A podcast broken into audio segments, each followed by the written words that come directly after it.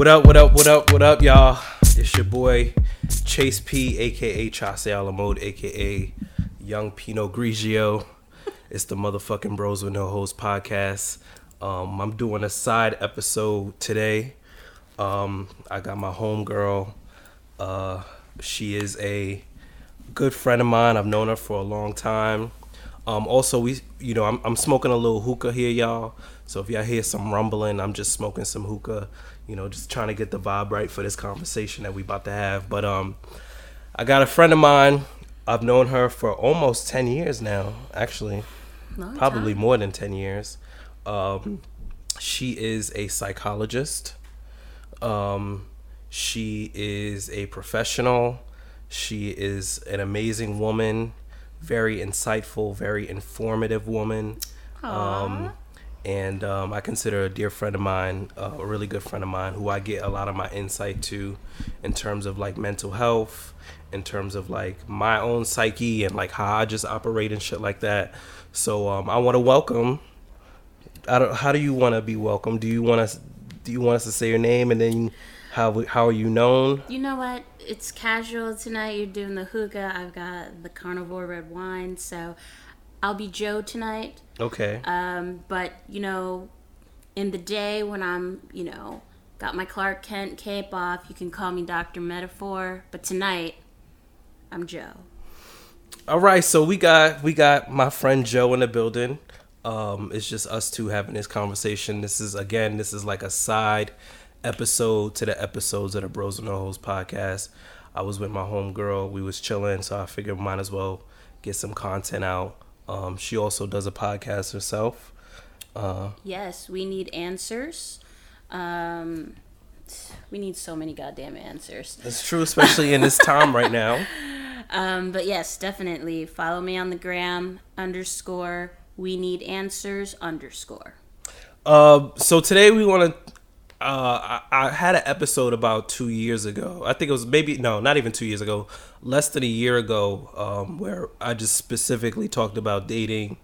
Um, I had two of my another good friend of mine, and I'm trying to do these like one-off episodes where I kind of get a female's perspective because the most part is just me and my cousin. We're speaking on like our experiences, not only with dating but just being a black man in life and just life in general. So like I always like to have these um, episodes where I can kind of get it, the woman's perspective and, and, and see what women are thinking. And I think this is a perfect opportunity to get a psychologist to kind of speak on the psychological aspects of dating and how that ties in to like the type of people we meet, um, you know, the type of people we fall in love with, the p- type of people we hate, shit like that. So before we get into all that, um, I'm not sure how long this episode is gonna go for. We might go on forever, forever, because there's just so much shit I need to get off my own damn chest. But um, first off, you know, obviously the times that we are in with the COVID virus going on, uh, we have the protests and the riots that are going on throughout the country and even throughout the world. Personally, I just want to know, like, how are you feeling throughout this time? Personally, I'm tired. Uh, but professionally, I kind of just.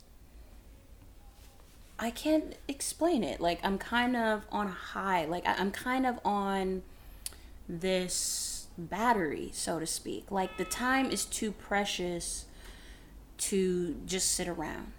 So, I'm consciously ignoring the fact or not really giving myself the luxury to feel as tired as I probably do. Um, just because I feel like there is so much going on, and there are people that feel like at any given moment they're just going to pass out. And so I feel like I have a duty to put my all in the fourth quarter. And when the Fourth dust. quarter, game seven. Exactly. So then when the dust settles, I'll rest. Take a I'll take a, a staycation somewhere when the Rona lifts. when the Rona lifts, and then hopefully when this um, justice is brought to obviously to George Floyd, we want to say a big uh, rest in peace to him, condolences to him and his family. Um, I'm still kind of pissed off about the whole Breonna Taylor thing because they haven't convicted the cops that uh, murdered her, and she was literally doing nothing, like nothing wrong, and they just can't even hit 30. Yeah. So rest in peace to Breonna Taylor as well. Um, so, but unfortunately, you know, uh, if you listen to our Bros on the Host podcast, our episode four of season two, uh, we kind of already get into all that. So I really don't want to continue the the heartache and and continue to get into all that. So today we're really just gonna talk about dating specifically, dating in this age, dating in a digital age. Um, you know how how how has dating changed? Has it changed for the better? Has it changed for the worse? Um, if you guys know me, all the listeners, y'all know I ain't got no hoes. Y'all know I ain't got no no nothing going on. So I've I've been on the dating apps. Like I've I've been on Hinge, I've been on Tinder, and um, I've had a, a few successes, and then I've had a, I've had more failures than I've had successes. What is your take on like digital dating now? So, I think that digital dating can be very efficient. I, I think it can be a good thing, but I think at the time when it first really got its momentum, there was no, you know, playbook about how to do this, right? Like, you make a profile, you get on there, and you, and you know, you do the best you can and, mm-hmm. and roll with it. Um, and over time as it has evolved i mean we're seeing all kinds of things happen right and so for me now um, i think it's more about talking to people about how they're using it as opposed to kind of you know bashing some of the platforms itself i mean some of the platforms are shitty platforms that you probably should stay. But I think the majority of them are like well intentioned, and if you know how to use them effectively, you can have a good time. Do you feel like most people get on dating apps as like, oh, I'm just trying to fuck, and then on to the next person, whether it's male or female? Like, I'm not trying to make this gender specific. Mm-hmm. Like, oh, you know, I'm just looking to have a good time. Have you been on any, any dating apps? I have in the past. Um, so that's a good question, right? I mean, there's too much variation to say, right? But what I can say is, I I would like to believe that most people get on with the best of intentions, but don't either are not consciously aware or don't want to take into consideration what they actually have to do to make a fulfilling relationship work. So I'll give, you know, use myself as an example.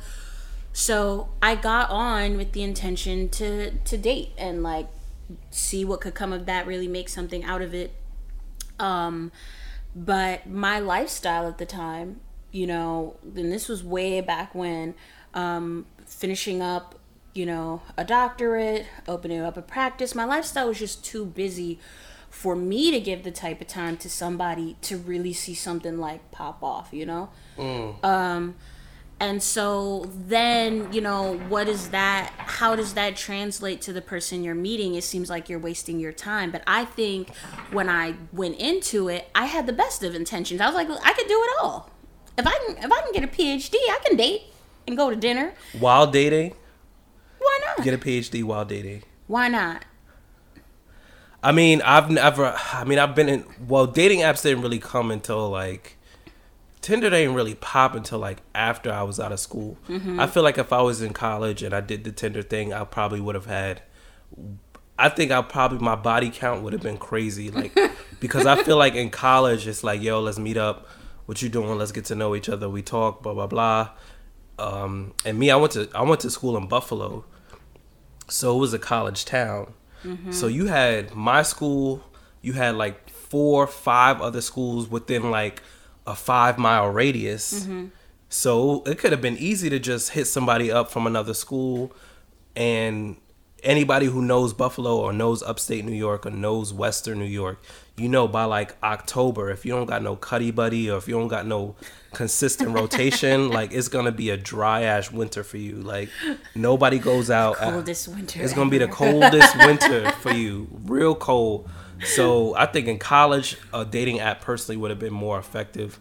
Um, I'm in New York City. I think people in major cities, it's probably more effective because well, actually, I feel like it's less effective in major cities because everybody's in a major city. Whereas like if you lived in like a rural town or like a real suburban town, a small town, and you may not, you know, know everybody and you're just looking for that one person that's like gonna satisfy you emotionally, sexually, however you whichever way you want to take it, then yeah, it'd probably be be more effective. But I feel like in the city, it's really just a numbers game. Like how many, you know, chicks can I pipe within a week or how many numbers can I get off of this and then pipe a chick down and then or even with chicks, like how many dudes can I get to take me out on a free date, you know, take me out to dinner or even for a chick, how many dudes can, how much dick can I get?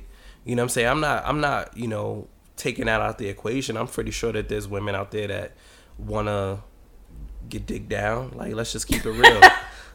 oh like, I'm pretty sure I'm pretty sure that there's women out there on dating apps with the sole purpose of just getting the dick and then keeping it popping. Keeping it Absolutely. Going. I so um in the past and long past and recent past, I have worked with some people um, in my practice specifically um, looking to understand what's going well and what's not going well on their dating profiles, right?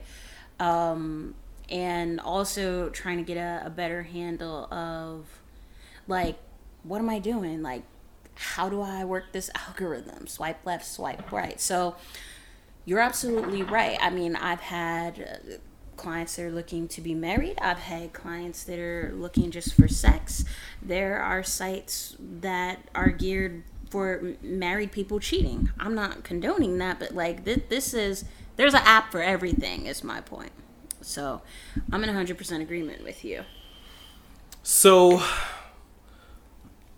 in a major city like New York, like Chicago, LA, do you feel like because the there's so much of a plethora of people, do you feel like it's more useful to use a dating app in a major city? Or do you feel like people should just really do more of the organic thing like going out, approaching um, and then like taking it from there, seeing if the person is the right person for you whether it's relationship wise or if it's um you know sexual? Like do you feel like it's more effective in a major city to use a date, dating app? Or do you feel like people should just go the traditional route. I'm me by nature i'm always a. if you can see a face do that. There's just there's a different vibe and a feel you get when you're sitting across from a person. Um, you can hear tone you can look at body language you can feel attraction you can feel chemistry where when it's digital you, you kind of have to go through some weeds. Um, there's a, a different kind of buildup but in major cities um, yes it's more efficient in terms of usage no in terms of um, so more efficient in terms of utilization no in terms of effectiveness right? Because you've got overstimulation. You've got so many options and you have people in major cities that are conditioned by convenience. And so when you put those two things together um, it's like i'm not you know i've heard i've heard like some crazy shit, right? So I was on a plane with this guy from LA and he we were talking about dating apps and he said, I don't date any girl that's outside of a three mile radius on my dating app.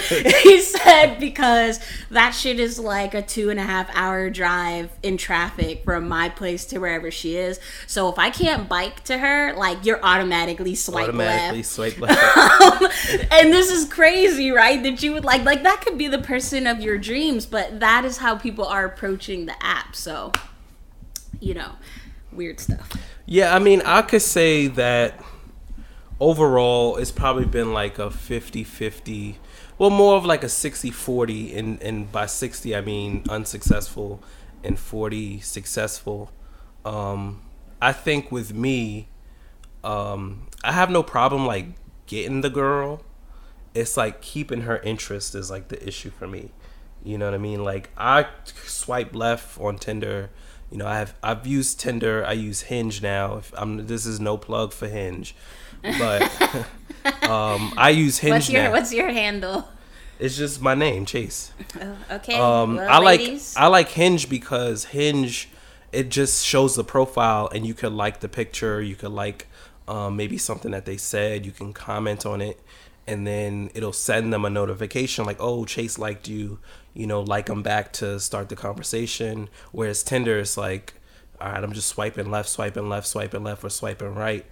just to see if somebody does the same for me and it's just like forever you're just swiping swiping swiping and then somebody may not swipe right on you but that could be the person that you might be interested in but because they didn't swipe right it's like oh but whereas here it's like you may be able to like them and give them a little comment and they'd be like oh like that was clever da da da like so that's why i do hinge so my tinder successes weren't like i haven't really had much success on tinder I don't think most people have. I mean, I think Tinder has gotten, unfortunately, at, at, least in my experiences, from what I've heard today, is that Tinder pretty much just has the reputation of being a hookup app now at this point. I don't know how true that is, but that is. Well, shit, I ain't hooking up.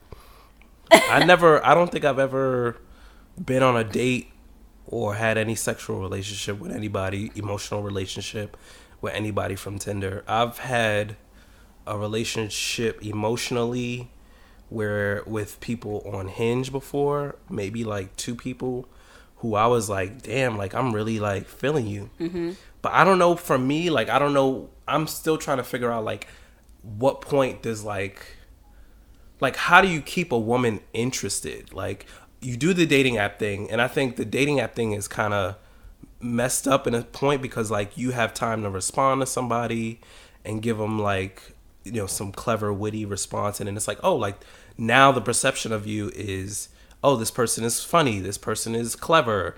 So when you speak to them in person and you're not necessarily that witty or clever on cue it's like oh like i guess this is a dud. Like maybe he was just so i'm really trying to figure out like how do i transition you know text messaging on a dating app to the actual in person because at the end of the day, like that's what we're trying to do. We're trying to meet up. So from a woman's perspective, I guess you could speak to like what are some things guys do on Tinder or the dating other any other dating app that doesn't necessarily translate to how they are in person and what are some things that they can do to kind of make the transition mm just not even question. from a psychological spe- perspective like from just a woman perspective like how when you when you speaking to a guy on the dating app and then you meet him in person and he's not he may or may not be the same he may not have that same energy mm-hmm. what's like when do you start seeing signs of that or when do you start seeing signs that um he is the same person in person. So, in my own experience, I've never had this issue. And I think this is one of those utilization things. Again, like, how are you using the app, right? The question that I have before I can even answer that is how much time are you talking to that person before you meet up with them? Because if you're transitioning so quickly like let's say you talk you you have a couple of lines in the app you get the number you start talking outside of the app and let's say within two days you set up a meet and greet right mm-hmm. you don't have really enough nuggets to have something to hold on to right mm-hmm. so then when you see that the person or the guy is different from what you've expected, to me, that says more about the girl or the guy, who, the one who's trying to set it up, than the person who's attending, because then it's kind of superficial in nature. Like, you don't really know this person. They might have had a witty moment, you mm-hmm. know, a clever moment, enough to say that they're a clever person. Eh, like, I could have just been witty because we were talking about some funny shit you know? And so, yeah, then now we meet up for coffee and you're kind of boring. And I'm like, hmm, he's kind of boring. like, I, I mean, for me, I kind of do feel like sometimes I fuck up in that lane where it's like you may bring up a topic and then like I could talk about that topic all day, but when we're in person, it's it's kind of a toss up. When we're in, uh, let me finish that sentence. When we're in person, it may not be the same, and the only reason why I say that is because when you're on the app and you're text messaging, I sort of have a, a you know time to make a response and think of like, well, how can I make this witty or how can I make this like interesting for her to look at me as like, oh, okay, this person is funny, like this person is an interesting person. I like to get to know them more. But when you're in person, you kind of have to be on cue. Like it's got to be not necessarily rapid fire, like she says something and you quick with a response, but you don't necessarily have the time to think of a response that fast because if, for the most part you'll just be sitting there staring at her like um um um and then she's gonna look at you like is this person fucking weird you know So again, you know, utilization. Like, what the fuck are you doing? Like, so this, so, so this is the way I did it. Like, I would chat with someone, maybe like a day or two, right? Um, because I made my profile without being super extensive. I like highlighted um, my best qualities, right? Like I put hobbies like love to Netflix, love to wine taste, love to this, that, and the third. So men that were interested in me pi picked one of those hobbies of like, oh, you like restaurant week. Restaurant week is in two weeks or whatever like that. So that took some of the pressure off when it was time for us to meet up because we had a common goal, right? Um, and then by the time we would meet up and talk, I didn't feel to kind of live up to maybe whatever expectation they might have had of me because we both kind of made without it being too stringent. We kind of had a plan. So then it was it's so then the focus was like we're going to go do this thing. We're going to, you know, see what's what. But we both know we're going to enjoy this thing because it's something we both like to do. We both like to eat food. We both like to, you know, sip and paint, whatever that thing was. And so I never went on a date except for one, um, which I think was just a bad apple, where I felt like, God, this is a drag. Get me out of here. And can you kind of walk us through that date? Like, why was it a drag? Take us from like app to like you sitting in a restaurant or wherever y'all went to on a date. Can you kind of take us through that so that we can, the listeners, the male listeners, can kind of get an idea of like, okay, this is where I'm messing up, or maybe I might have done that before, and I want to get better on the next date. Absolutely. So there's some big no nos that y'all do that just are absolute, you know, put you on the shit list. Okay.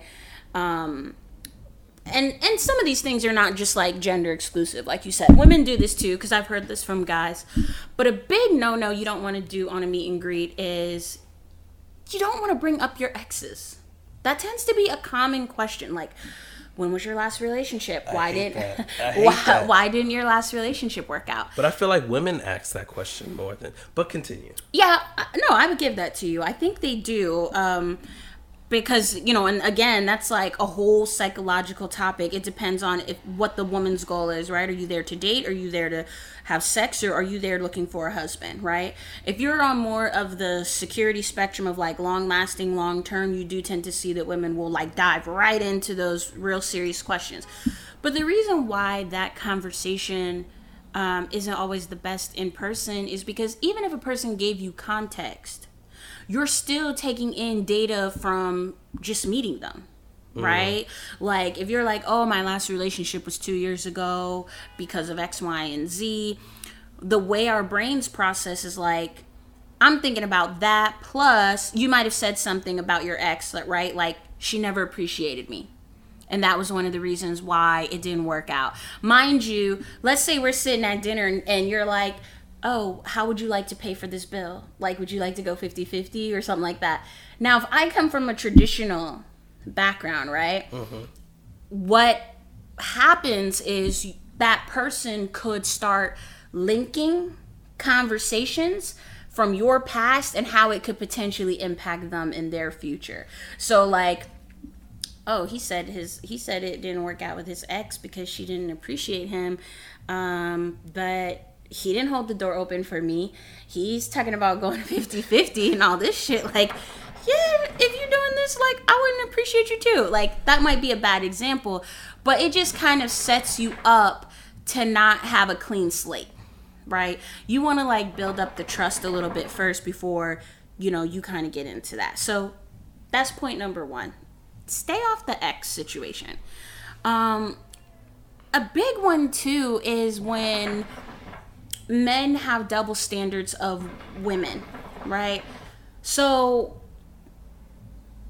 women what I have, you know, when I've talked to people on dating apps, women feel like out of 10 men, 7 are trying to sexually just get in their pants, right? And mm-hmm. so the bit one of the biggest complaints that I hear from guys is I'm tired of going on girls' profiles and, and seeing a, a, laundry list of shit they don't like.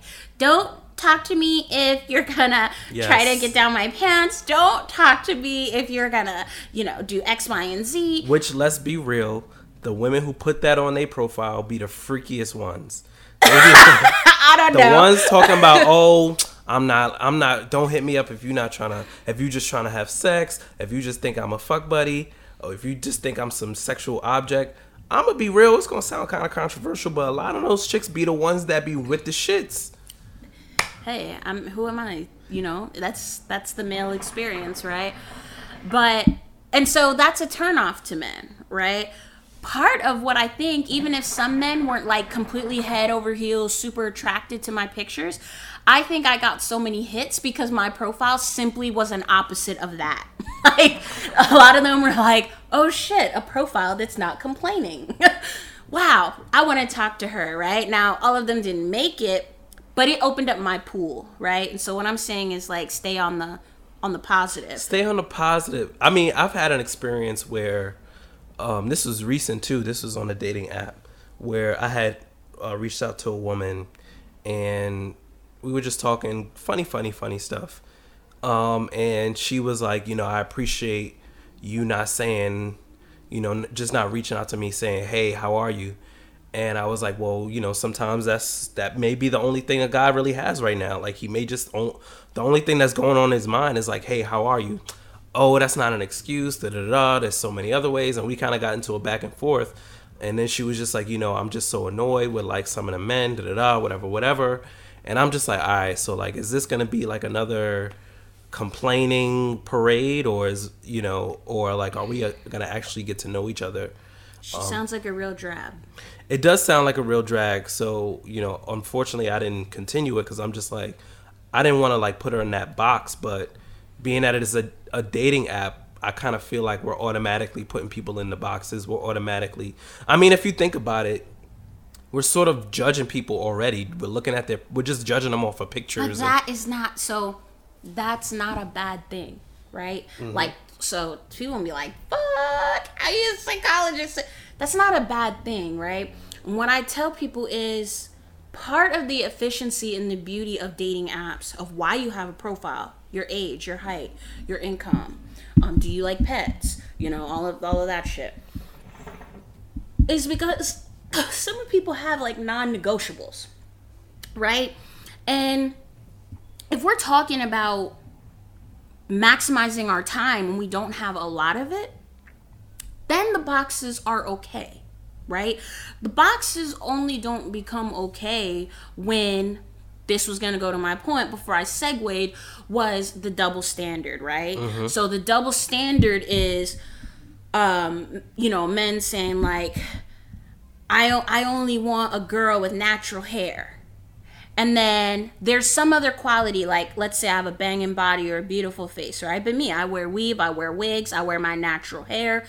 And so I went on a date, a Starbucks, and um, guy I met first time, he was like, "You're so beautiful, but I like women with natural hair." And that shit immediately turned me off, cause I was like, "Well, then what? Why the fuck are you here?" Like all my pictures I have a variety of different hairstyles, right? And so to me, I was um, offended too strong. I was irritated because I felt like one, we're getting to know each other, and you haven't earned the privilege or the right to tell me what the fuck you like you're not my man. like True.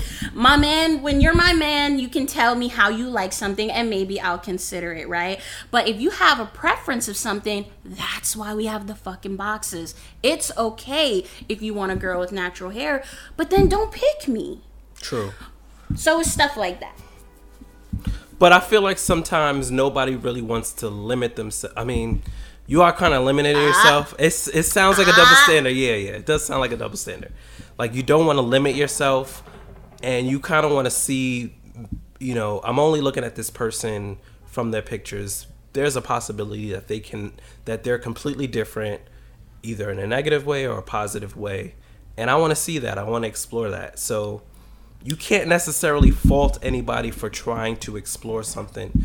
I've had I've had women who only date men that are six feet, right? Mm-hmm. But I'm five ten. They clicked on my profile, and they're asking me, "Well, what is your height?" Da da da, all that stuff, and they're talking about the fact that they are attracted to men who are six feet, da da da. da. And it's like, well, you clicked on my profile, so you obviously knew, and my height is on my profile. Mm-hmm. Um, when I was on Tinder, um, I don't think I had my height in like my bio because I don't think you could do that on Tinder. And when I was on Tinder, that was definitely like a question that was always asked to me, like how how, how tall are you? How tall are you? How tall are you? How tall are you? And I'm just like, okay, so you obviously are attracted to me. You might you find me attractive, but because I don't fit the height requirement, now it's like, okay, well you're not attractive to me anymore. And well, it's like, but you just all, clicked on me. swipe left on that shit anyway because those are two different issues, right? One is the superficiality of people. Like, yeah. if you're trying to date me off of a, an aesthetic, right? Which is fine to have preferences. We have things that we like that we're attracted to, right? But if that's the sole deciding factor of you wanting to meet me, for me personally, I don't want to I don't want to talk to you, right? Because there's there's more to me than that. So Very that's true. just like the one issue, right? But the the other issue that you're speaking to is us kind of going into situations where that cake and cookie I want my cake like I want to explore my options. So this goes back to figuring shit out before you meet up. Mm-hmm. You shouldn't be out of 10 women you really I, I tell my clients swipe left on eight of them two of them are date worthy. One of them is worth a callback, right? That's the name of the game right? You do more cutting than you do taking. Mm. um, if you're being strategic about what it is that you want. So shit like that if a woman is attracted to you and then she asks you your height hopefully the thought process would be well what other qualities does he have you can scan some of those qualities over the telephone while you talk before you determine that you want to go on a you know a meetup and then see you and it's like you know he's like a nice guy but he wasn't really like the guy that i'm used to or that tall or mm-hmm. anything like that i don't know that just seems very I like to use my time effectively. My time is very precious to me. I like to, you know, stick my shit like Simone Biles.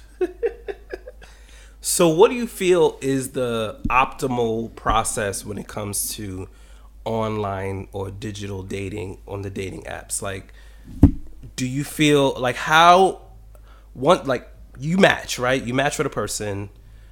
What's the timeline you feel is the most appropriate if you're looking for like something more satisfying in terms of like emotional like an emotional relationship. Like what like when i match with you like how long should i speak to you on this app? When should i ask you for your number? After the number you know how often should we talk on the phone? Or should we text back and forth before it's time to set up an actual date? And then you know we go on a date and stuff like that. Like what's what do you think from your perspective as a woman what's like the optimal time frame for a man to court you from app to in person? Okay, so I think that's different for every woman. For me, I had a 72 hour turnaround.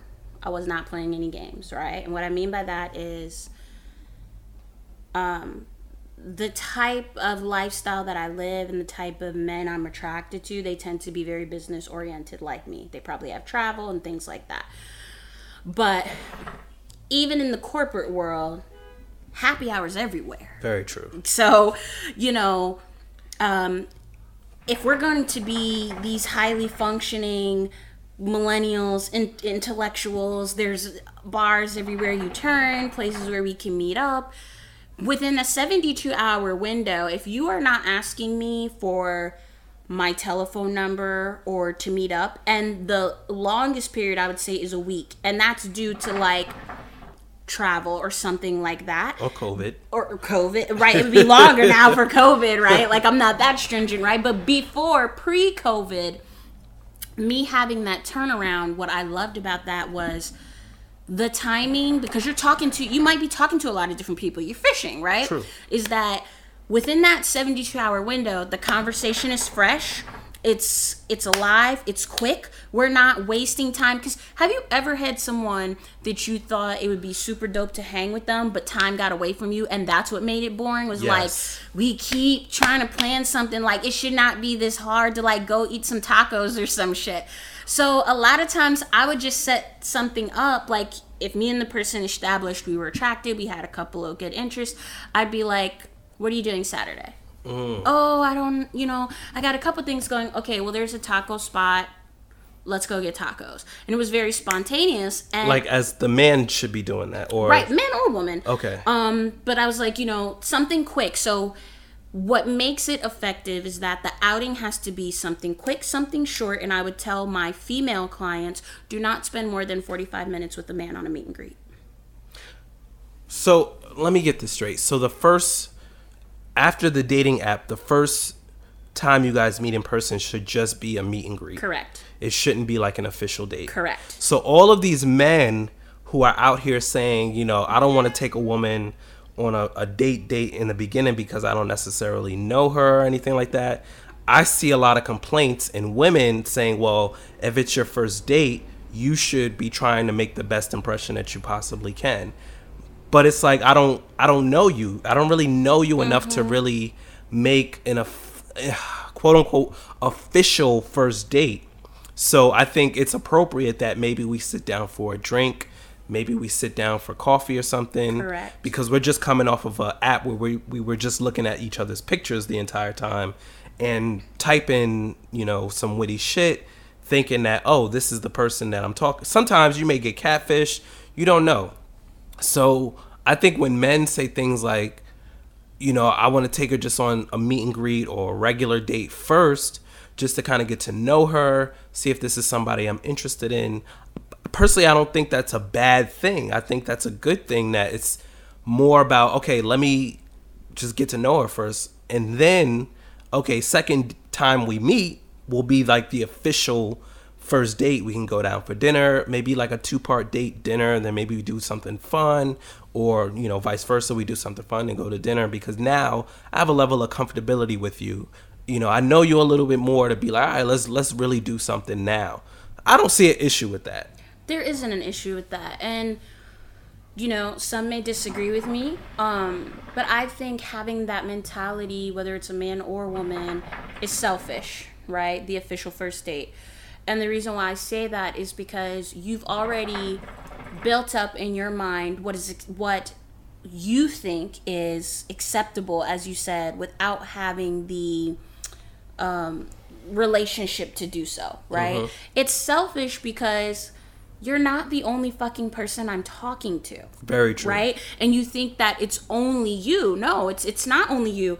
But this is why time constraints are beautiful. Time constraints are beautiful because we are humans that do better in 30 to 45 minutes or less, right? The beauty of a time constraint in a meet and greet is that I get just enough information that if our chemistry is really hitting off, I can't wait to see you again. That's the start of foreplay and chemistry, right? You've given me something to look forward to. The mystery is still there. Now I know that the next time I see you, I can up the ante a little bit, right? It also builds up, like, just on an aesthetic level, if you're meeting someone for coffee or something like that.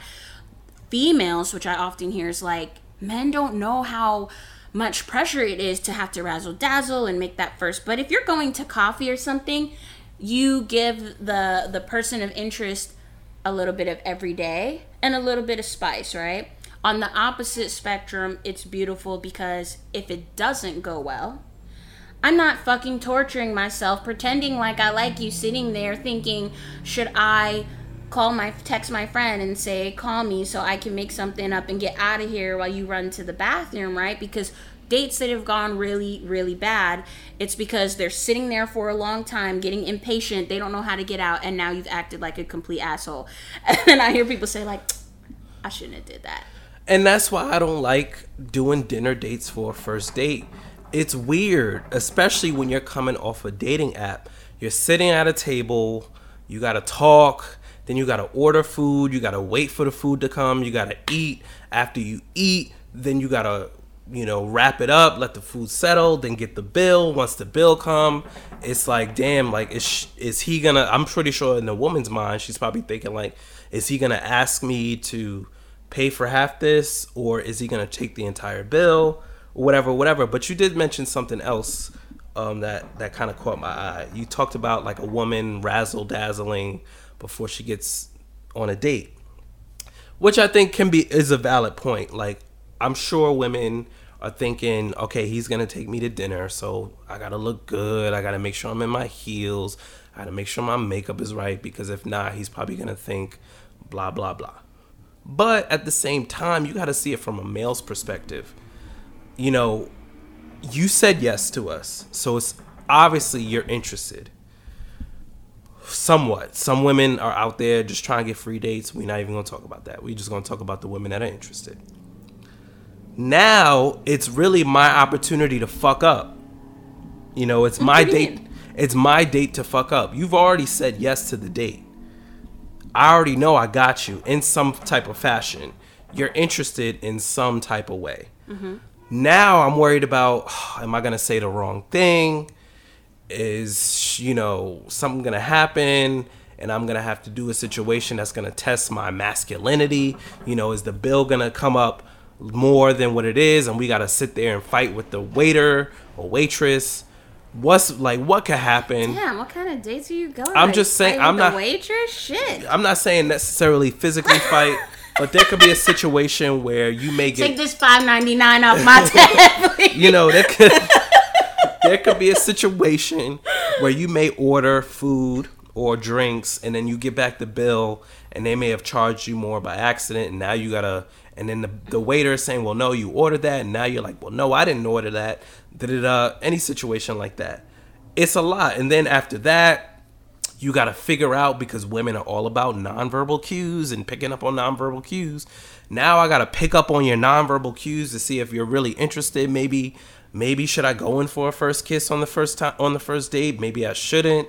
You know, it, it is a lot of pressure on a man. First of all, it's a lot of pressure on a man just to approach a woman in general and then to ask you out on a date it's a lot of pressure and i don't think i think that kind of gets overlooked from time to time from women. And i think women use the excuse of oh well i gotta i gotta dress nice. If i don't i gotta worry about dressing nice. And it's like bruh if i just had an opportunity to just worry about dressing nice you know how much pressure that would take off of me?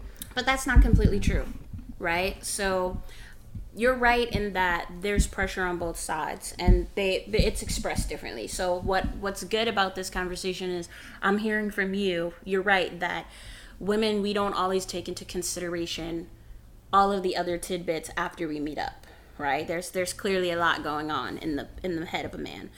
But also too it's not just dressing up for women as well right? And we had talked about this the other night like some of the things that are going on in the head of a woman, aside from just how she looks aesthetically, eating's a big one. How much do I eat? How little do I eat?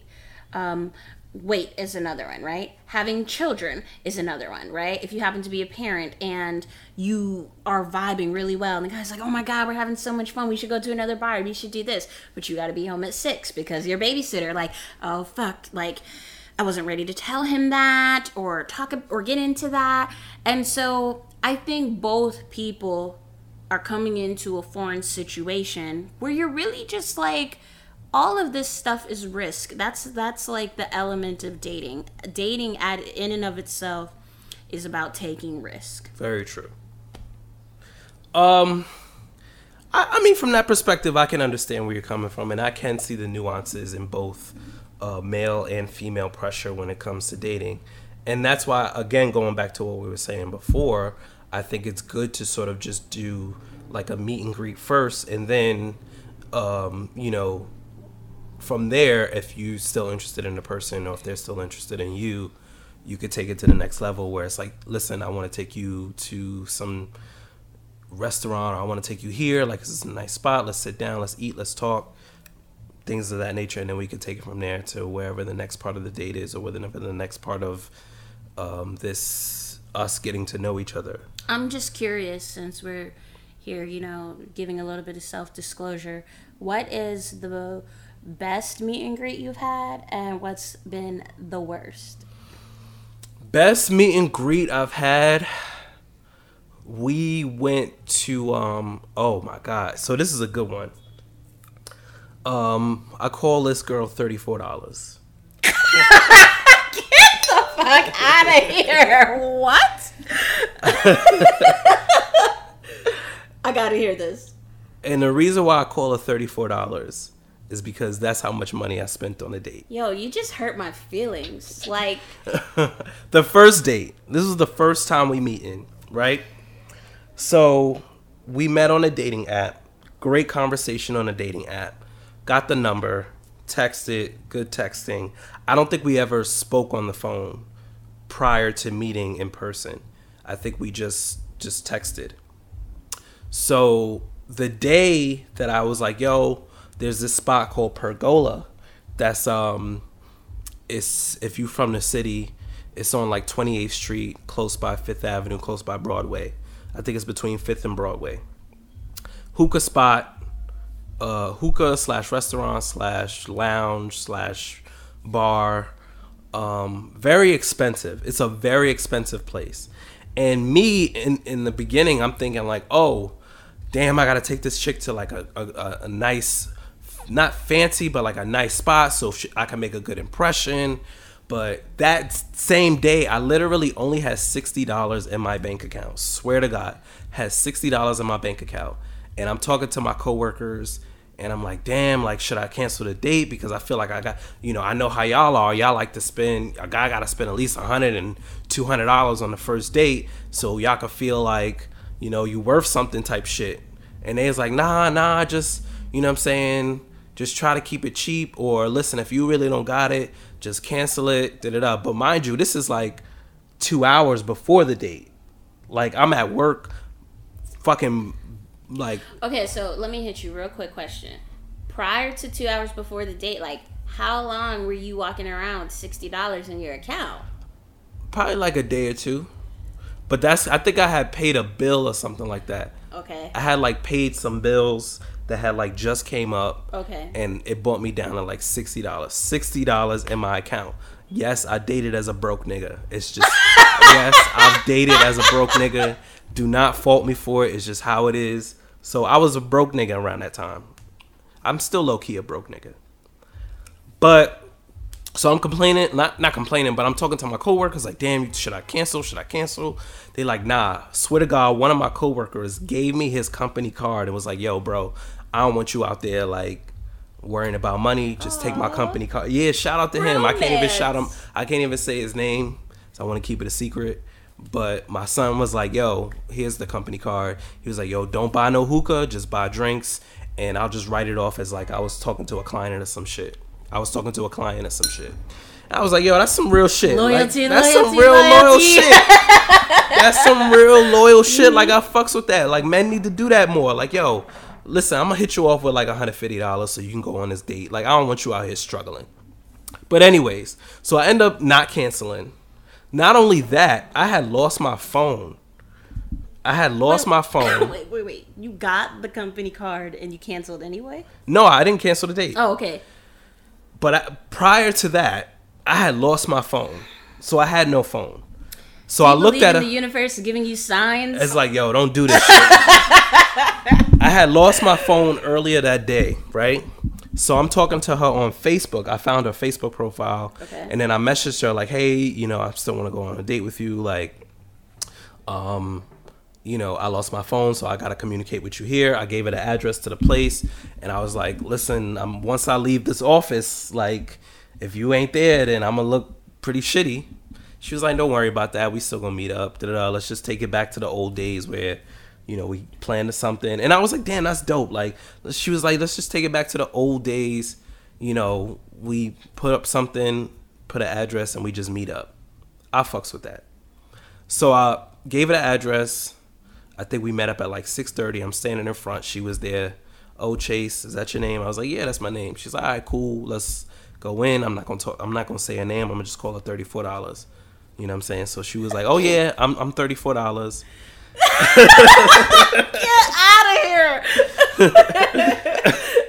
she was like, I'm thirty four dollars. I'm like, all right, cool. Let's let's go in. We got down, sat down, had a drink. I think I had maybe one drink. She had two. Great conversation the whole time, just joking, laughing, and then when the bill came, that shit was thirty four dollars, and I was like, what? That shit was. Pop- Luckily, we came in at happy hour too, so the drinks was like half off. Okay. So I'm like, yo, this is the shit. Thirty four dollars. I ain't even I ain't even pay with my my man's credit card. I just pay with my shit. I'm like, all right, cool. After that, we uh, walked around a little bit, um, just talking, talking, talking. After that, I just wa- walked her to the train. You know, we hugged, and then after that, we met up like more times. After that, like, yo, come to the park. Let's meet up. Let's talk. Cause that's the. Th- I feel like men, like men, really are about vibes. Like when it comes to dating, like men really just be trying to get to know it. Either one or two things. Either we trying to get to know you or we trying to fuck. And if we really trying to get to know you, we really trying to get to know you. It don't matter where we are. Like we could be in McDonald's and like have the best conversation. If we trying to fuck, it could be the same situation. We in McDonald's. You like, yo, you with it? damned if you do, damned if Damned you if don't. you don't. You with it? All right, I'm with it. All right, let's go back to my crib, but let's go back to your crib. Let's do the damn thing. So that was my good date. That was Okay. like my good uh date. Worst date. Most of my worst dates. I had one date where I was on on a date with this girl. She had to have been like I think it was a lunch date. And um she w- she came late because she was like, "Oh, I got some shit going on at work," and I'm like, "All right, whatever, whatever." We got there, we talking, and like the conversation was just dry, like OD dry. Like I would ask questions, she would just be giving me one word answers. I'm trying to make conversation, and it just wasn't hitting. I've been on a couple dates like that where I was talking, trying to be like. You know, exciting, trying to get you know the conversation flowing. It was just like, Right. oh well i don't like this or oh well and it's like i don't know if it's because you're not interested in me or maybe you're just not good at conversation or maybe you could be nervous or something. You know what i mean? So i after those dates we never spoke after that. But my one one of my best dates was $34 that was like one of my best dates. Another good date was um this chick that worked um we'll just call her jared. No well actually we're gonna call her lobster mac and cheese. Okay. and the people who listen to this they know lobster mac and cheese. Um we worked not too far from each other. So our first date was at this sushi spot like this chain sushi spot. And we just sat both ordered sushi. She paid for her own shit. I paid for my own shit. Like i think she got there first so she just ordered her shit and sat down ate. I came in ordered my shit sat down ate. And the whole time we literally just getting to know each other.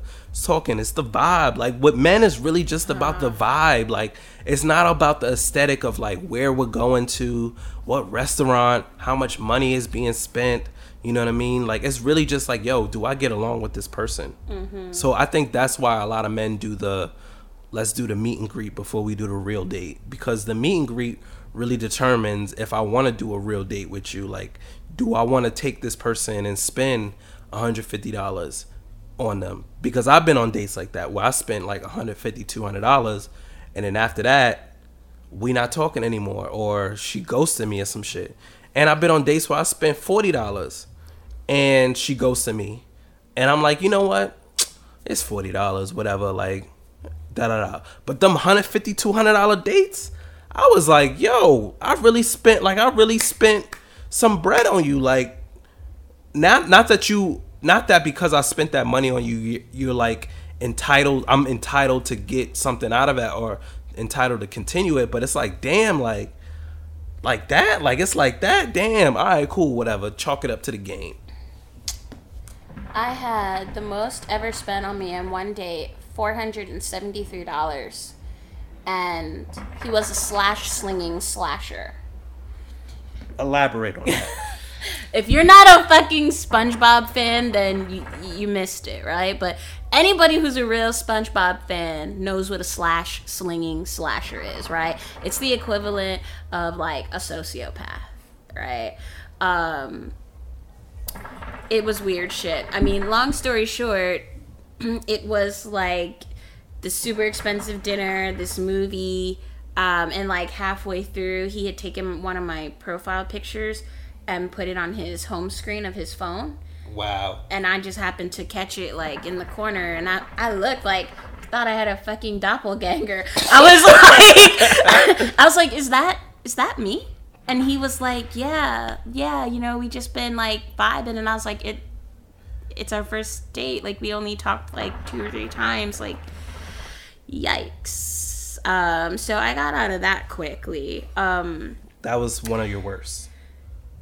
Actually, no, it wasn't one of my worst. I mean, that dinner was great. I mean, he was fucking slash singing. Of slasher, course, yeah, because like- you got that motherfucking dinner. yeah, you was eating dinner, good. But I was eating good. So I mean, he it, it you know it worked itself out. But had there been like one more strike, I would have had to like So ha- cut ha- the tab. So had he not done the, if you not, if you didn't catch him putting that on the home screen, could there have been a potential that there would have been a second date? Absolutely not. And if he hadn't spent that much money and I had my face on the home screen, I would have got very Karenish. I would have been like, ah, you know, waving my hands and shit, you know. But everything in- in life is about balance, you know. But yeah, I mean, vibes are definitely important. But I was gonna point out that men can appreciate vibes because of their privilege, right? And so here go men. I'm sure someone's driving like, oh shit, here we, Here go. go. Here we The go. Here privilege, she right, go with this. The privilege though is that and I don't think it's becoming I don't think it's the same today. I think there is a shift with women. But I think in more traditional standards because the the um, playbook has been that women are to be pursued that they can't really afford to just everything has to have a purpose.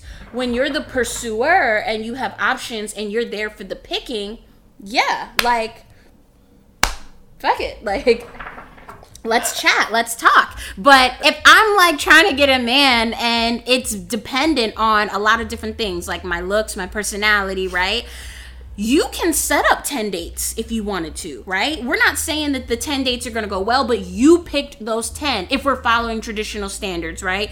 You swiped, you set up those 10 dates. So you're like, we're just going to check out the vibes across those 10. I might get like, let's just say four dates that week. But if we're following traditional standards, I'm like, shit, you only got one shot. Do not miss your chance to blow it because opportunity comes once in. You know, you're going to do everything you can to try to hold on to that shit because you're trying to be picked. But I don't think women are like that today. I think in today's society, I think I'm glad that you said that. I personally feel like it's um, because we're we're just on we're just talking about digital dating. We didn't even get into like traditional dating. In terms of digital dating, I feel like women. I think it's a reversal now. I think women are the Because ones, because of city girls and hot girls, some and but not some. not even just that. As a woman, like for me, right? I could probably be on a dating app. I could probably get maybe a match a day, one match a day, right? Okay. Women, on the other hand, I feel like they get way more matches. More men are reaching out to them to either take them out on a date, But have it's but sex with they're them. not cute. hold on, hold on one second. We're not talking about looks. We're just talking about matches. You have That about is a match if you out there looking up. like a one leg pig. like, come on, like is But that a real up. match? a woman could have like ten matches a day. Okay. So you're you're you're literally choosing from all of these matches. Now you're looking, oh well, he ain't that. He's not tall enough. He's not this. I don't want him. I don't want him. I don't want. Whereas men, we're probably getting maybe one or two matches, and I'm just talking about the average guy. You know, not the guy who's fucking sexy as fucking his profiles. The guy that guy is probably getting hella matches a day. But for the average guy, they're maybe getting maybe one or two matches a day, or maybe three to four matches a week, right? So with that, it's like okay, I only have this limited amount of matches. Let me see if I can make something happen with it. And maybe out of those 10 matches that you have, you probably may only get one or two who are willing to take it to the next level as as in going out on a date or maybe taking it even more a step further in something more sexual. Okay. Whereas I feel like women can have 50 matches and literally all day it's just them shuffling through, oh, well, I don't really like him. He's not this. Oh, this guy. And then out of that 50 matches, you may choose, let's say, if she's really picky, you may only choose like five. And now you got five dates. Now you got five dudes, right? You got five matches and you're trying to see if they're gonna take it to the next level of like asking you for your number mm-hmm. or asking you out on a date. So that's really what it is. And then I guess when you, you to get to your point where now you got these five matches, now you got to make it work with these five matches because but you're, nobody's really talking about the 50 other, you know, the 45 other matches that you got. So you have you Because I- they're not worth talking about. I think women just have more choices because even though yes, you may say that a woman is trying to be choose, which I feel like that as well. You sa- you have so much to choose from. You're at a buffet, like you're literally at a buffet. Like No, it's um, not. It's- I don't want that. Nah, that's a little bit too spicy. Whereas But men, you're acting like I'm at the fucking buffet with lobster filet mignon and you know fucking shrimp from the Amalfi Coast. If I'm at the buffet No. and it's like crusty salad, leftover spaghetti, and bread. And then I'm like, no, no, no. I mean, we're talking about quality versus quantity. I've had some men with like no neck that are like, oh my God, you're so beautiful. And here you are, like, oh my God, I can't believe you had 40 matches this week. And I'm like, 20 of them had no neck. The other nigga was 450 pounds. This, This- guy's unemployed. this like, is- of course I'm gonna. I, this is the perfect. This is the perfect analogy. This is what it's like when you go into for a woman. You go into the you go into the buffet, right? You talked about there being like crusty toast and all that Got stuff. me at the Krusty Krab. crusty crab. chum There is okay. So you're at the the buffet. There's a plethora of choices to make, and you go to like women are basically like this. Women are like crab legs at the fucking at the buffet. You know how niggas is really niggas really be going ham for the crab legs. You know the second the dude shuffles them onto the onto the the car uh whatever you call that shit. People is got their clamps going ham for it. going ham for it. That's what women are like. Whereas so I, I say that to say like all of the men, like you if you were a 10, all of the men are at your spot at your section of the buffet trying to clamp on to get that crab leg. Whereas there's other guys who are sitting at the salad bar and it's like, oh ah, man, it's mad, it's mad people at the fucking crab legs bar. Like, man, I just gotta get this salad. Like, let me just fuck with this salad or let me just fuck with this this fucking roast beef or whatever. Like, I gotta do the roast beef because she's like mad dudes at the crab legs just trying to get the crab see, legs. That's so that I think is a big misconception, right? Because the men at the salad bar, you got to look at it this way: when you got nothing to lose. Fuck it, I'm gonna go in the line and try to get some crab legs, which is usually what happens, right? Like Yes. a lot of beautiful women get men that are sweet, but men that they aren't necessarily physically attracted to that are like, you're just so beautiful. I had to tell you, hoping and fantasizing that that 10 is going to give them the date when we know realistically, like, it's probably not going to happen, right? But he's like, why not? Everyone else is there. Let me just try and shoot my shot and see, right?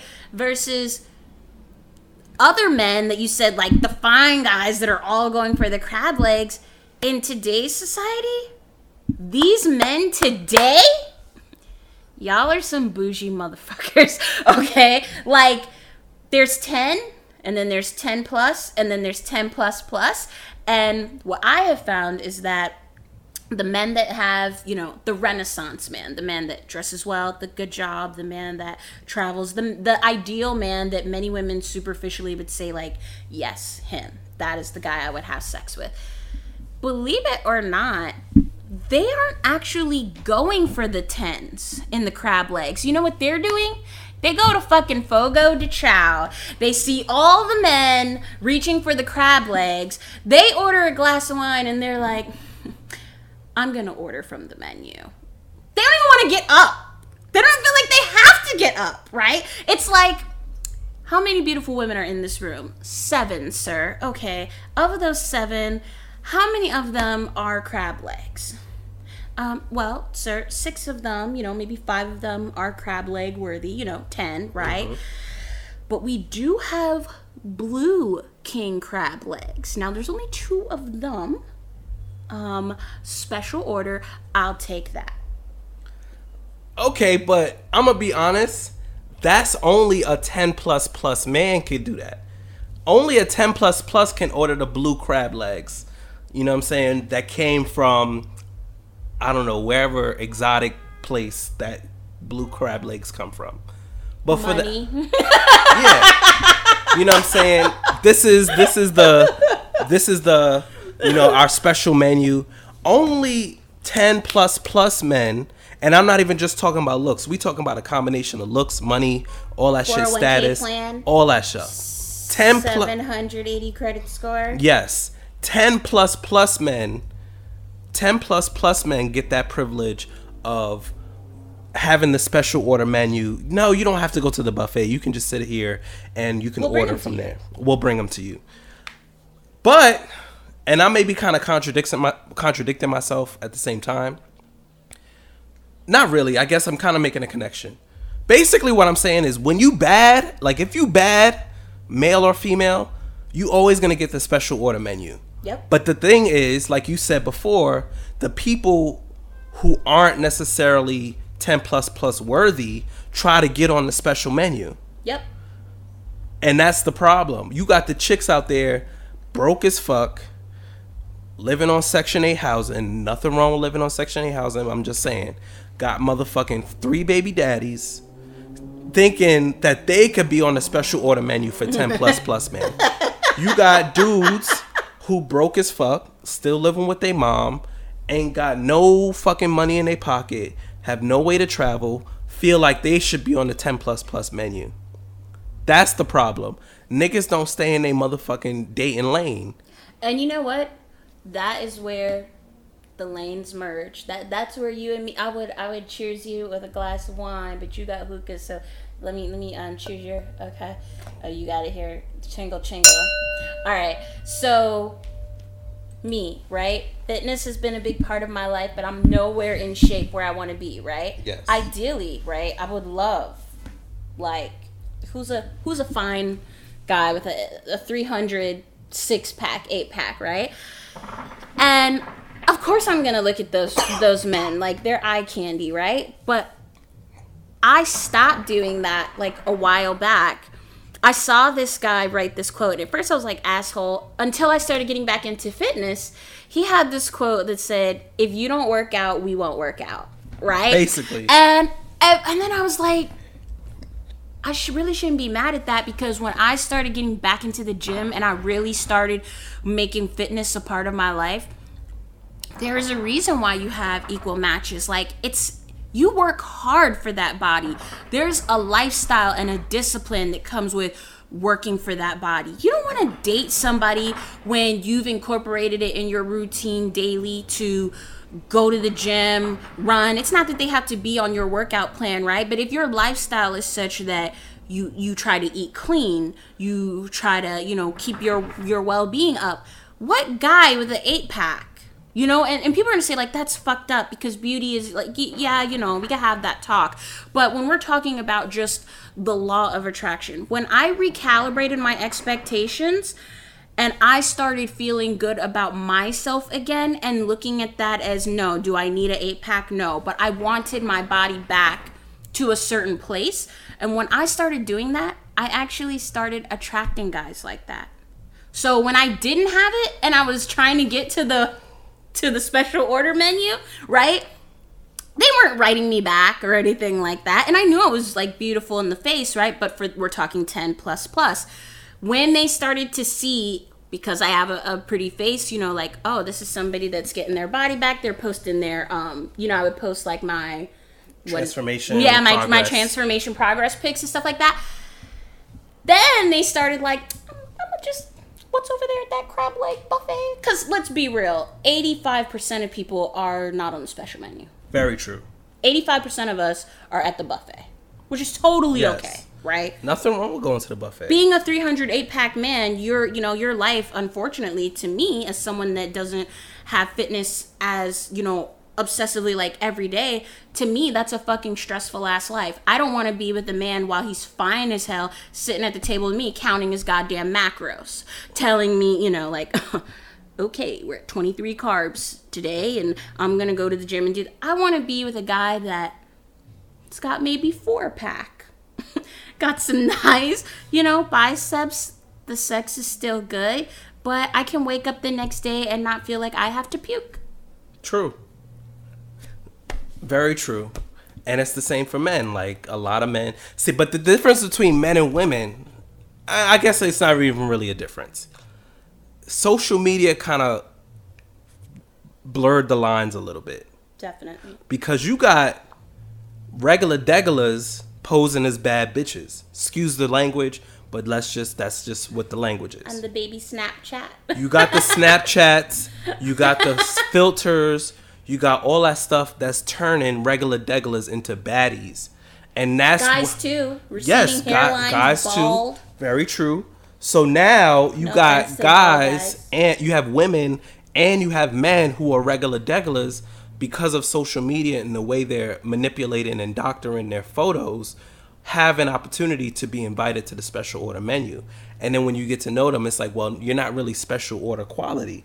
Well, you eat the crab legs and then you're like, this is imitation crab. This is imitation crab. so it, it, I think social media has kind of blurred the lines for digital dating now because I've met hella baddies on Instagram and seen them in person and been like, "Yo, you a you a imitation crab." And I've seen and I've seen people who on social media aren't necessarily the best looking on social media, but when you meet them in person, they're pretty good looking, great conversation, good person, good personality. So social media I feel like has kind of blurred the lines because let's be real, if dating apps came before social media, I think you'll see less people on the special order menu. I agree. And then you'll have more of the real, okay, this is real. Like, for example, I know this one girl, broke as fuck, still living with her mom. Like, no fucking ambition, but she feels like she's deserving of a man who's like fucking six five, making six figures, own car, and it's like, well, but if you look at her Instagram, bad as fuck on Instagram. Like, oh, you bad, you a you a Never baddie. gonna happen.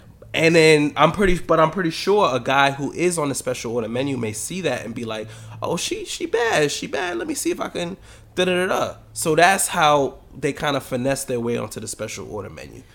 Well, and then also what you see though is people get recycled on these dating apps, right? Because you, at the very beginning of this talk, you said, you know, one of the challenges is not getting them, but keeping them.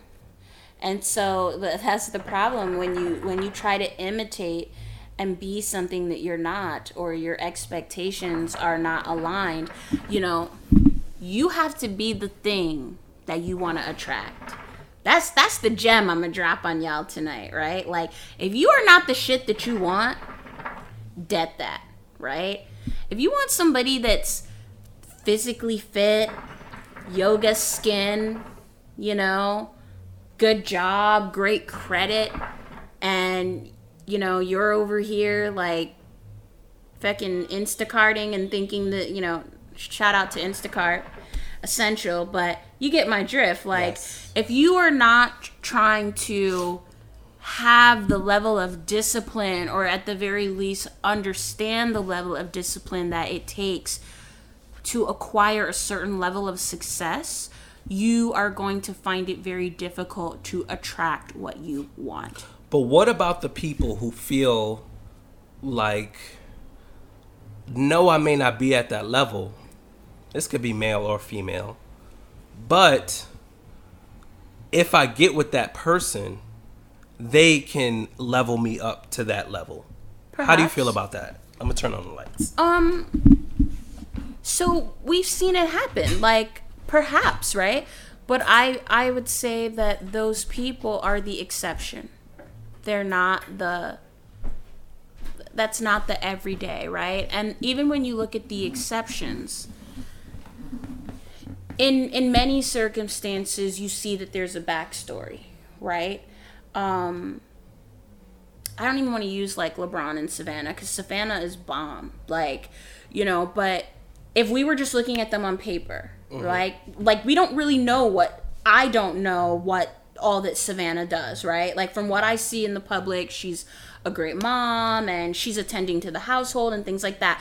But you don't see Savannah out there like my perfume line, my clothing line, like an Ayesha Curry. Like Ayesha's got her lane. She's, you know, so many she could maybe with the limited information that we know maybe be perceived as like one of the people that lebron quote unquote would have leveled up right um but again what's the backstory they were high school sweethearts That's yeah. I'm about to say the same, and it's the same with Ayesha Curry as well. They kind of been together for a while, so in a sense, um, although those people like LeBron and and those people like um, uh, um, Steph Curry, they had the talent that they were automatically going to be at that level. You know what I mean? And they kind of just said, "Listen, I'm getting to this level. Are you rocking with me or not?" And I'm pretty sure that their woman was like, "Yeah, I'm rocking with you like forever, forever." And then they kind of took them up. But what I'm talking about is like the guy who already got it and is looking in the crowd like you, or like there's he's looking in the crowd and women are like, "Pick me, pick me, pick me, pick me, pick me," because like you said, women want to get chosen and that woman isn't necessarily at his level and when she gets with him she has the expectation that he is going to bring me to his level. So so i don't know if so i think that mentality is uh, for lack of a better word codependent right? Because then you're depending on someone to make you become something that you need to figure out for yourself on your own self journey but what i have seen with maybe very successful men that are with women that are very much in the background and okay with being in the background um, they did have something special about them, right? And maybe it just wasn't expressed like on the grand stage, right? But like if we did want to use Savannah, like her ability to hold down a household to the level that she does and all their kids, you know, from their you know, all his children are exceptional. You mm-hmm. know, that's because of Savannah, and that was Savannah's lane. That was her knack, right? She may not have known that, but one thing that people that are highly successful they're good at when they scan is if I'm going to pick someone that is my opposite and not in my in my lane in my lane it's usually a particular thing that that person knows that they are lacking right and that this person is going to be a nice counterbalance to me. So i'm a workaholic i travel all the time um, i'm kind of a straight edge and i don't need a woman that is a 5'11 model traveling all around the world. I mean that's what happened to d-wade and gabby. That's why their relationship that was one of the things that they said hurt their relationship. They both were busy they both traveled they both were kind of and as a result i mean i'm not justifying his cheating but that was something gabby said that she took ownership for. Like us having similar lifestyles one of us had to sacrifice mm-hmm. and kind of be the opposite. So again it's possible. Do you feel like if a person is at that height male or female that they should find somebody who is sort of their opposite? Or do you think that it will be much much more beneficial to find an equal I don't think it's that cut and dry, but what I always recommend to my clients is you have you do it is better to find someone that is your equal in your core values, right?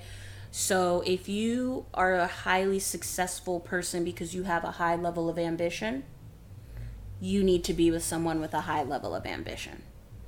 Um, if you're someone that has a strong moral compass, you need to be with someone that has a strong moral compass. And the way that you start to differentiate that of like, where can I bend and where can it be a non negotiable is ask yourself, how much does this play a factor in my life?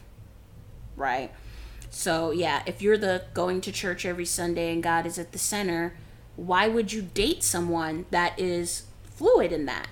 You want to argue with them when you have kids about why church is important to you? Like, this was something that was established from the jump. Mm-hmm. Do you want to be highly motivated running several companies and being with someone where you're like, well, I thought at first, you know, when she had her art studio, it was great, but that's all she had. And I've been wanting to do more. And, you know, I get that a lot where I'm saying, you don't don't take opposite so far that you're so opposite that you find that as you evolve and grow it's going to cause you to change things that are important to you Mm-hmm. Okay. Well, let's let's talk about. I think we like an hour and a half, almost an hour and a half in, but let's talk about outside of the dating app in the digital age. I mean, we kind of touched on like just. I think this conversation was a little bit more fluid, even though we were.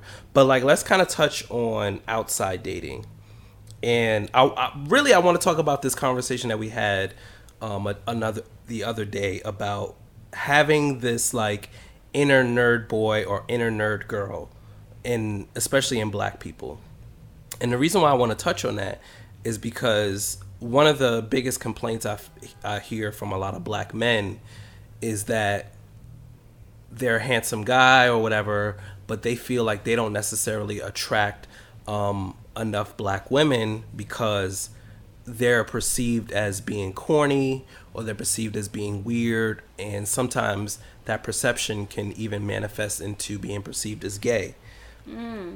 So, I mean, for me as a black man, um, although on the surface I may give off like the handsome vibes, like really, oh, like this is a very handsome guy. I'm not necessarily, I don't necessarily see myself as a 10 plus plus.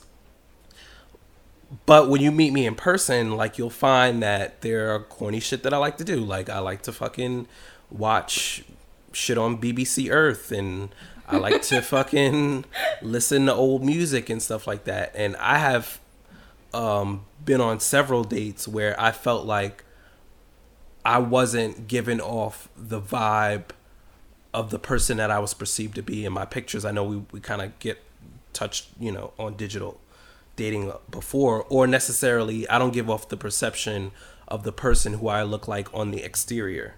right You know, I do like to dress nice. I do like to take care of myself. I do like to present myself in the best way possible. But at the same time, I don't want to be Mr. Mr. Macho, Mr. Smooth, Mr. Suave every all day. Sometimes I like to just be, you know, the corny, annoying person. So I, I wanted to touch on this inner nerd boy, inner nerd girl con- conversation that we was having before. So I remember we were talking and you know we were looking at your profile and that was like something that I highlighted is I always find it interesting when people in general will say, you know, a picture's worth a thousand words. I don't want to be judged by my pictures, but that totally counteracts the purpose of a dating site, right? And it has nothing to do with the dating site, right? If we removed all digital all digital whatever um, and we were in a room right now and five wo- women and five men walked in here and we looked at them we're getting a picture right so i tell people don't just pick any picture it doesn't mean you have to be a poser either but you should have a general con- you should be looking at your pictures and saying what are the different kinds of ways this picture could be perceived right so we were, we were we were like, you know, can we go there? We were like on your little dating app, right? We saw the one chick, right? Mm-hmm. We saw this one chick. She had like six different pictures that gave different um elements of her. There was like a dressy one, there was a party one, there was kind of a more seductive one where her tongue was out with her lips. There was one with like a girl next door vibe. So, you know, you had responded about how you could appreciate like all her different looks and your perception and her response was something to the effect of like I actually don't party and I don't do this and you can't judge from pictures, right? Which I I personally thought was a little prudish because that's exactly what her pictures showed, right? Mm-hmm. Um so the point I'm making here is you have to you, you have to be self-aware enough as a person as to who am I on the day to day, not just on a Saturday and on the 4th of July when I'm on a white yacht.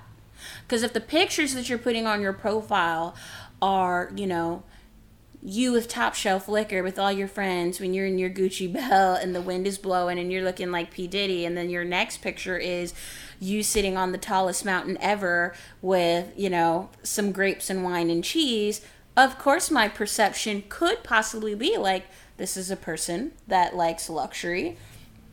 This is a person that definitely is into travel into the way they dress, right? You're not showing me the picture where you're being fucking Patrick Swayze with a clay pot on a Monday where you're like, I do pottery and watch BBC Earth. Like, where the fuck was that picture? You know, like, give me some nice. And if that's who you are Monday to Friday, those are the pictures that I want to see, right? You can still look handsome and um, attractive doing the things that you do on a day to day as opposed to having six of your pictures be you living your best life at a Drake party and one picture being your clay pot picture. So obviously it's all about perception. Yes, perception uh, is everything. So what do you say to the men who feel outside of the dating apps who feel like they have a struggle and it sounds kind of messed up. But some men feel like they have a struggle dating the black woman because they may not be the thug, the macho man, you know, the handsome guy, the tall guy, the the things that seem attractive on the exterior, but on the interior they're more like, "Yo, dude, I just want to fucking order wings and like, you know, just chill out on the couch and shit like that or like do some corny shit like me, I love games. Like I love to go play Dave and Buster, go with Dave and Buster's and play games. Like I appreciate the little things, and sometimes I feel like, you know, although I may seem handsome on the exterior, a lot of women kind of get taken aback because when they get to know me, it's like, oh, you're not the go to the club and pop bottles. You're not the like let's go to Mykonos, um, and let's you know spend this amount of money to get in this villa and stuff like that. Like me personally, I, I appreciate the little things. Like we don't always got to be traveling all over the place, but we can go to the fucking ice cream shop and just talk and have a good time, like get a good vibe going. But I do feel like now going back to what we were saying about not trying to finesse your way onto the plus plus list, onto the special order list, I feel like now people I don't even I'm just rambling at this point. People feel like on the exterior you might be the person that can bring them to the plus plus list and when you're not it's like a letdown in a sense. And I feel like I sometimes let down women or give off that vibe of like, oh, like he kind of let me down, like, or he didn't necessarily fulfill my expectations. My answer to that would be you both let each other down, right? Is you, you let the woman down because, again, you presented something that you weren't, right? And a lot of this stuff I think happens unconsciously. Like when I hear sometimes these things from black men, it, it is a little bit irritating, but from a psychologist standpoint, understandable because when we look at the media, of how black women are portrayed and stereotyped and black men as well. Um, there are a lot of nerdy black women um, that are into anime and comics and like to do weird things. And so media has unfortunately if we're talking about same ethnicity to ethnicity um, has caused us sometimes have six degrees of separation when there really it, it doesn't exist um, when men say that sometimes about black women, I'm I'm saying to myself, who created that narrative and who's responsible, and how did that narrative get pinned on black women, right? uh, because what we see in the media is, you know, you see the Project X parties and things like that, but and and the groupies, but um, you don't see a lot of them in the movies. Sometimes being black women. True. You see them being white women, exotic women, being enamored by the black man who has made it. And then men doing whatever. But that's a different conversation for a different day. So. But I'm, I'm sorry to, to cut you off. But on that same note, we can talk about the various music videos of like the guy from the hood, but is successful and all the women want to be with him so for men, we might feel for black men, I can't necessarily speak to white men, but for black men, and you hear all the time, like you'll hear women talk about, oh, what kind of guy, you know, what kind of guy you like? Oh, he, you know, he's got to be, you know, handsome, a good man, da da da. But you know, he's got to have a little, he got to have a little hood in him. And some guys don't have that hood in them. You know what I mean? Mm-hmm. Like I don't have that hood in me. Like I'm from the hood, but I don't I'm not the type of person that's just gonna be popping off at any you know at any minute. I'm the type person like yo, I want to get to safety. I'm trying to get us home safe. Like I'm not trying to go to the shooting. I'm trying to get away from the shooting. So, and then you see like um, men who are perceived by the media as black men who are perceived by the media as like oh this is this is the definition of handsome.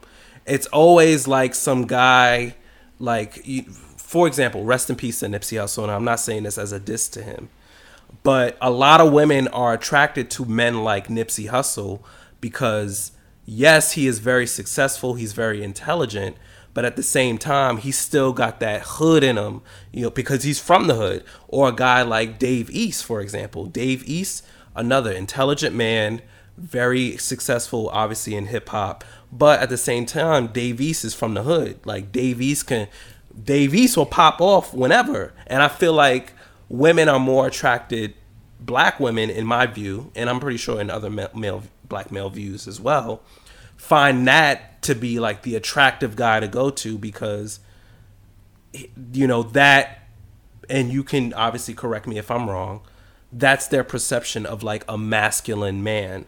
Whereas a guy like Donald Glover, who I, I find it very interesting that black women are coming at him for um, being married to a white woman. But like Donald Glover is probably one of the corniest fucking dudes you ever seen. Like when Donald Glover was on Community, like I don't think any black woman, not any black woman, but like black woman probably wouldn't even fuck with him. Like, but now that he's on this like more socially conscious um, wave, and obviously he's very successful on Atlanta people are coming at him for not being married to a black woman. And it's like, yo, dude, I don't think y'all was even really checking for Donald Glover because if Donald Glover was just a regular Joe Schmo from up the block, y'all would have been like, oh, he's corny, oh, he's he's weird, or even worse, like, oh, he's probably gay. That's a lot. Like I, I think it's a shift, right? When I say that, like, our conversation is in three lanes, right? You've got you've got the issue of being seen for who you are, right? And I don't think that that is a ethnic issue, right? Like one of the things as I was listening to you is I think when people hear the term hood, a lot of different things come to mind, right? So the way you were describing hood, like a woman saying, you know, from your experiences of like, I want a guy with a little bit of hood, the way you depicted that was like, you know, popping off, being in the mix. Like what I saw as I was listening was like chaos, right? But in my experiences, very rarely, but I have heard it when I've heard women say that. Um, that term being more synonymous with having an edge, right? And not hood. So, meaning wanting to have a man that is, or what we say now, sophisticated ratchet, a man that is um, fun and quirky and can watch BBC Earth, but isn't going to be a pussy on the sidewalk when, you know, I'm feeling threatened, who's going to stand up for himself, you know. He's got a little bit of cool coolness to him, whatever that means to you, right? And so I think we have to we have to when we're meeting people when we have these so-called preferences and quirks we have to make sure we're on the same page about what it means mm. because like hood to you could be very different of how i'm conceptualizing hood right? Um, and if and if you're telling yourself like oh she only wants to do with a little bit of hood from him and that's your purview then you both are missing each other right? So that's like the first thing right? I don't think that's a black white thing because I've had white women that I talk to that that date white men and they're like he just is so boring. Like I want him to have a little bit of spunk. There's a word there, uh-huh. right? Spunk could be, you know, so you get my point, right? Now, the other piece that does pertain possibly to race and like Donald Glover is this being a whole separate issue and i'm not justifying this right like this is the historical trauma and things that we are still to this day trying to work out. And but i do think the conversation is relevant given what we're dealing with today right is there are it is very hard to reconcile and in, again not justifiable but it's hard to reconcile black men like Spike Lee, Donald Glover, uh, men that do preach about social consciousness, the preservation of black family, um, combating racism and historical traumas that are that are grounded in fact, not with all white women, but but the the dirty narrative of our history when we talk about the relationship dynamic of uh, many white women back in the day when we were enslaved, crying and being victims of rape, sexualizing men, um, only dating, only in seeing that, you know, being a complaint of black women where they don't always feel heard, where it's like a black man not being good enough in the everyday with certain white women, not all, again, not generalizing, but the perception that, um, kind of you saw this in, I don't know if you saw the movie Save the Last Dance have you seen that? But do you remember the scene in Save the Last Dance where um, the black guy's sister confronted Julia Stiles and she's like, You take the one good black man that we have in the neighborhood, like, because you're white and you gotta be right. It was this whole monologue where she was basically like, Of all the black men in this high school, if you were really into black men, there's a lot of black men probably in this high school from the hood that have a lot to offer. But you wanna go for the one we have going to med school. You gotta take the LeBron James of all the black men that we have, right? That is what fuels the anger with black women. And then when you get the LeBron James and the Donald Glovers that have then made it, and they're like, oh, you know, they're rapping about some very real things. And then it's like, meet my white wife, Amy. you know?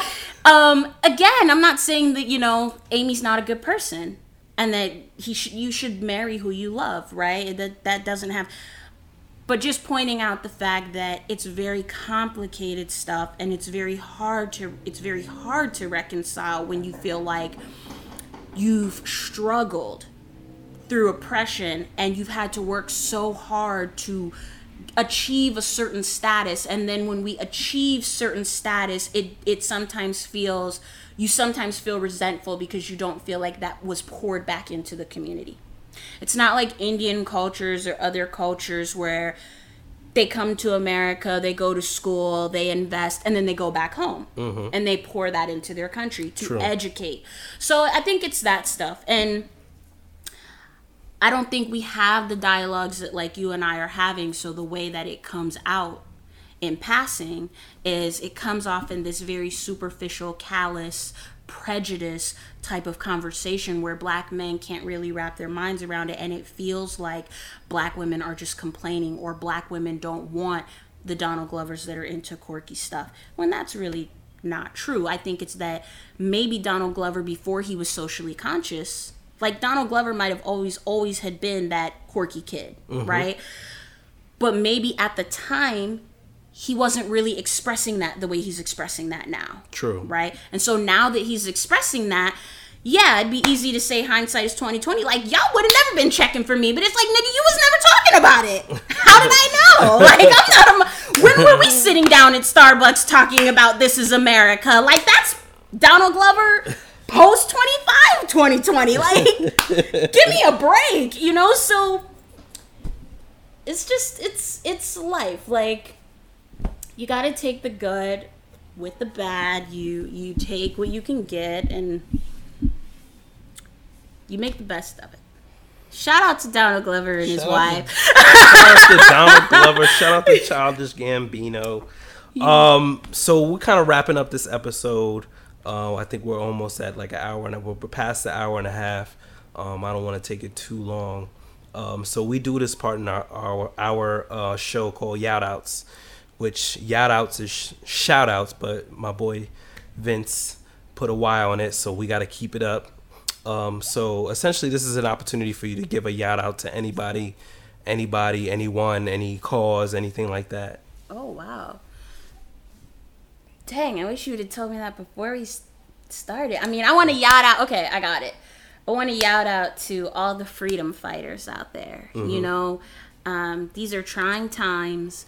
I know you guys are so tired. Like, you guys are marching through the streets. You have been unrelentless. You know, I have to remind myself that this is my lane. I can be honest and say, you know, I have not been out in the protest. I was for Trayvon Martin, but this is my lane. You know, we need the mental health people, we need the lawyers, we need the different people in different lanes. And just because we're not on the streets doesn't mean that we're not doing our part. But the people that are on the streets, that are putting their lives on the line with Rona, getting arrested, trying to get the bailout funds, because of the work that you did, we got Black Lives Matters painted on the street. Yes. Leading up to the White House today, we got the street change to Black Lives Matter Plaza on 16th. And so, I mean, Black Lives Matter right now needs to get some Patron shots somewhere on the low and cheers each other because you guys are doing the damn thing. And to our white allies, too. And to our LGBT allies, you Yes. know? Everybody coming And together. our immigrant allies. And well. our immigrant allies. Um, I gotta give a. I do have to give a, a yout out to you first, JoJo, because I did learn something today where um I did mention before about women being attracted to the hood dude or having a hood aspect to them, and I think that's a, a takeaway that a lot of men who have the inner nerd boy in them could take away where being hood quote unquote isn't necessarily being this rough tough dude. It's more about having the edge to stand up for yourself to stand up for your woman um, also having spontaneity in you and you know not just being the cookie cutter dater who's like let's just do dinner and a movie like no let's do something else let's do something a little bit more fun so essentially being hood is having a fun side to you Yeah, being Ha- down with the culture. having a fun side to you, having an assertive side to you where you kind of don't just take shit and you're not necessarily a doormat. You do stand up for yourself. So I hope that the male listeners who do have inner nerd boy, hopefully you use that as a takeaway. Necess- you don't necessarily have to be Mr. Macho. You don't have to be Mr. Rough Tough dude. You can be Mr. Spontaneous you could be Mr. Fun, and I think all the women, regardless of their race, would be attracted to you. So I think that's a takeaway that I want to um, take away from this this whole conversation is really leveling up. Because even though 2020 is fucked up, um, I do still think that this is the year for all of us, Black people in general, to level up. Um, so definitely want to give a shout out to you on that and just learning something new. Thank you. Two, I want to give a shout out to black people um, in this time. I know it's a lot going on with um, the coronavirus. Um, obviously, you know that it's hitting black communities much more prominent than it is white communities. So I definitely want to give a shout out to black people in terms of like us getting better and us bringing light to a healthcare system that is disproportionately um, not helping out the black community. So definitely raise awareness to that. Um, I want to give another shout out to black people um, in terms of like the noise that we've been making with this riots. Like you said before, um, we got it to a point where we got Black Lives Matter in Washington D.C. Trump got to see that shit. I know he's probably pissed off, but fuck it, we here to piss you off. So I want to give a shout out to that, and I want to give a shout out to the the mayor who approved that. I forgot her name, Yes. black woman. Two, I do want to give a shout out to black women. Like at the end of the day, like I know us as black men, we can sometimes have our gripes, um, our, our complaints about about black women, and also the same for black women. You could have your complaints about black men, but at the same time, I think times like these remind us that we are all in this together. I know this sounds fucking cliche, but we are truly all in this together. And at the end of the day, like I love you guys to death, and I'll fucking die for y'all. So shout out to black women on that. Um, I want to give a shout out to my co-host VinceBracy.com. Um, he is not in this conversation. I really wanted to make this a more personal conversation, more intimate conversation. But I still got to shout out my co-host because he's really the one that that held this whole shit down and brought this whole shit together. Um, so shout out to VinceBracy.com. I also want to shout out to all the black men out there who have inner nerd boy if you it is nothing wrong with being corny there's nothing wrong with being quirky. There's nothing wrong with being weird. Don't ever look at that as a disadvantage when it comes to dating. The biggest thing like we had mentioned before the biggest takeaway is be able to have some edge to you have some spontaneity. If you like something if you like anime like fucking like that shit to the max and show a woman how passionate you are about it. And i think uh, if a woman's really fucking with you, she'll appreciate, yo, like this dude's really passionate about that. So shout out to all the inner nerd boys. Shout out to all the inner nerd girls. I know as black women, you feel like sometimes you not the bad bitch on Instagram with your ass all fat, slim waist, big ass titties, big ass oh lips, hair rolling all the way down to your ass crack. I know sometimes you could feel like I'm not that that type of woman and men aren't gonna necessarily be attracted to me. But trust me, women, with inner nerd girl there are men out there who are attracted to inner nerd girl i personally i like inner nerd girl because it gives me an opportunity to not feel like i have to take myself so serious and be like this guy that's fucking smooth and suave every five minutes. Like that shit is annoying and it's exhausting at times. True. so shout out to all my inner nerd girls especially black women. If you an inner nerd girl embrace that shit. Um, and that's really all I want to yell out to. Also, yell out to Breonna Taylor and her family. Rest in peace to her. Shout, uh, out to George Floyd and his family. Yes. Rest in peace to him as well. And yell out to all the other families and, and, and black men and women who have been impacted um, by the injustice in the social, in the police department and shit like that. Um, I mean, and as always, if you have any parties, any events, any social gatherings, obviously with this COVID shit, you really can't go outside. But in that, don't invite me because I ain't got no hoes. Ladies and gentlemen, this That's is the bro. Ladies and gentlemen, this is the Bros with No Hoes podcast. Peace.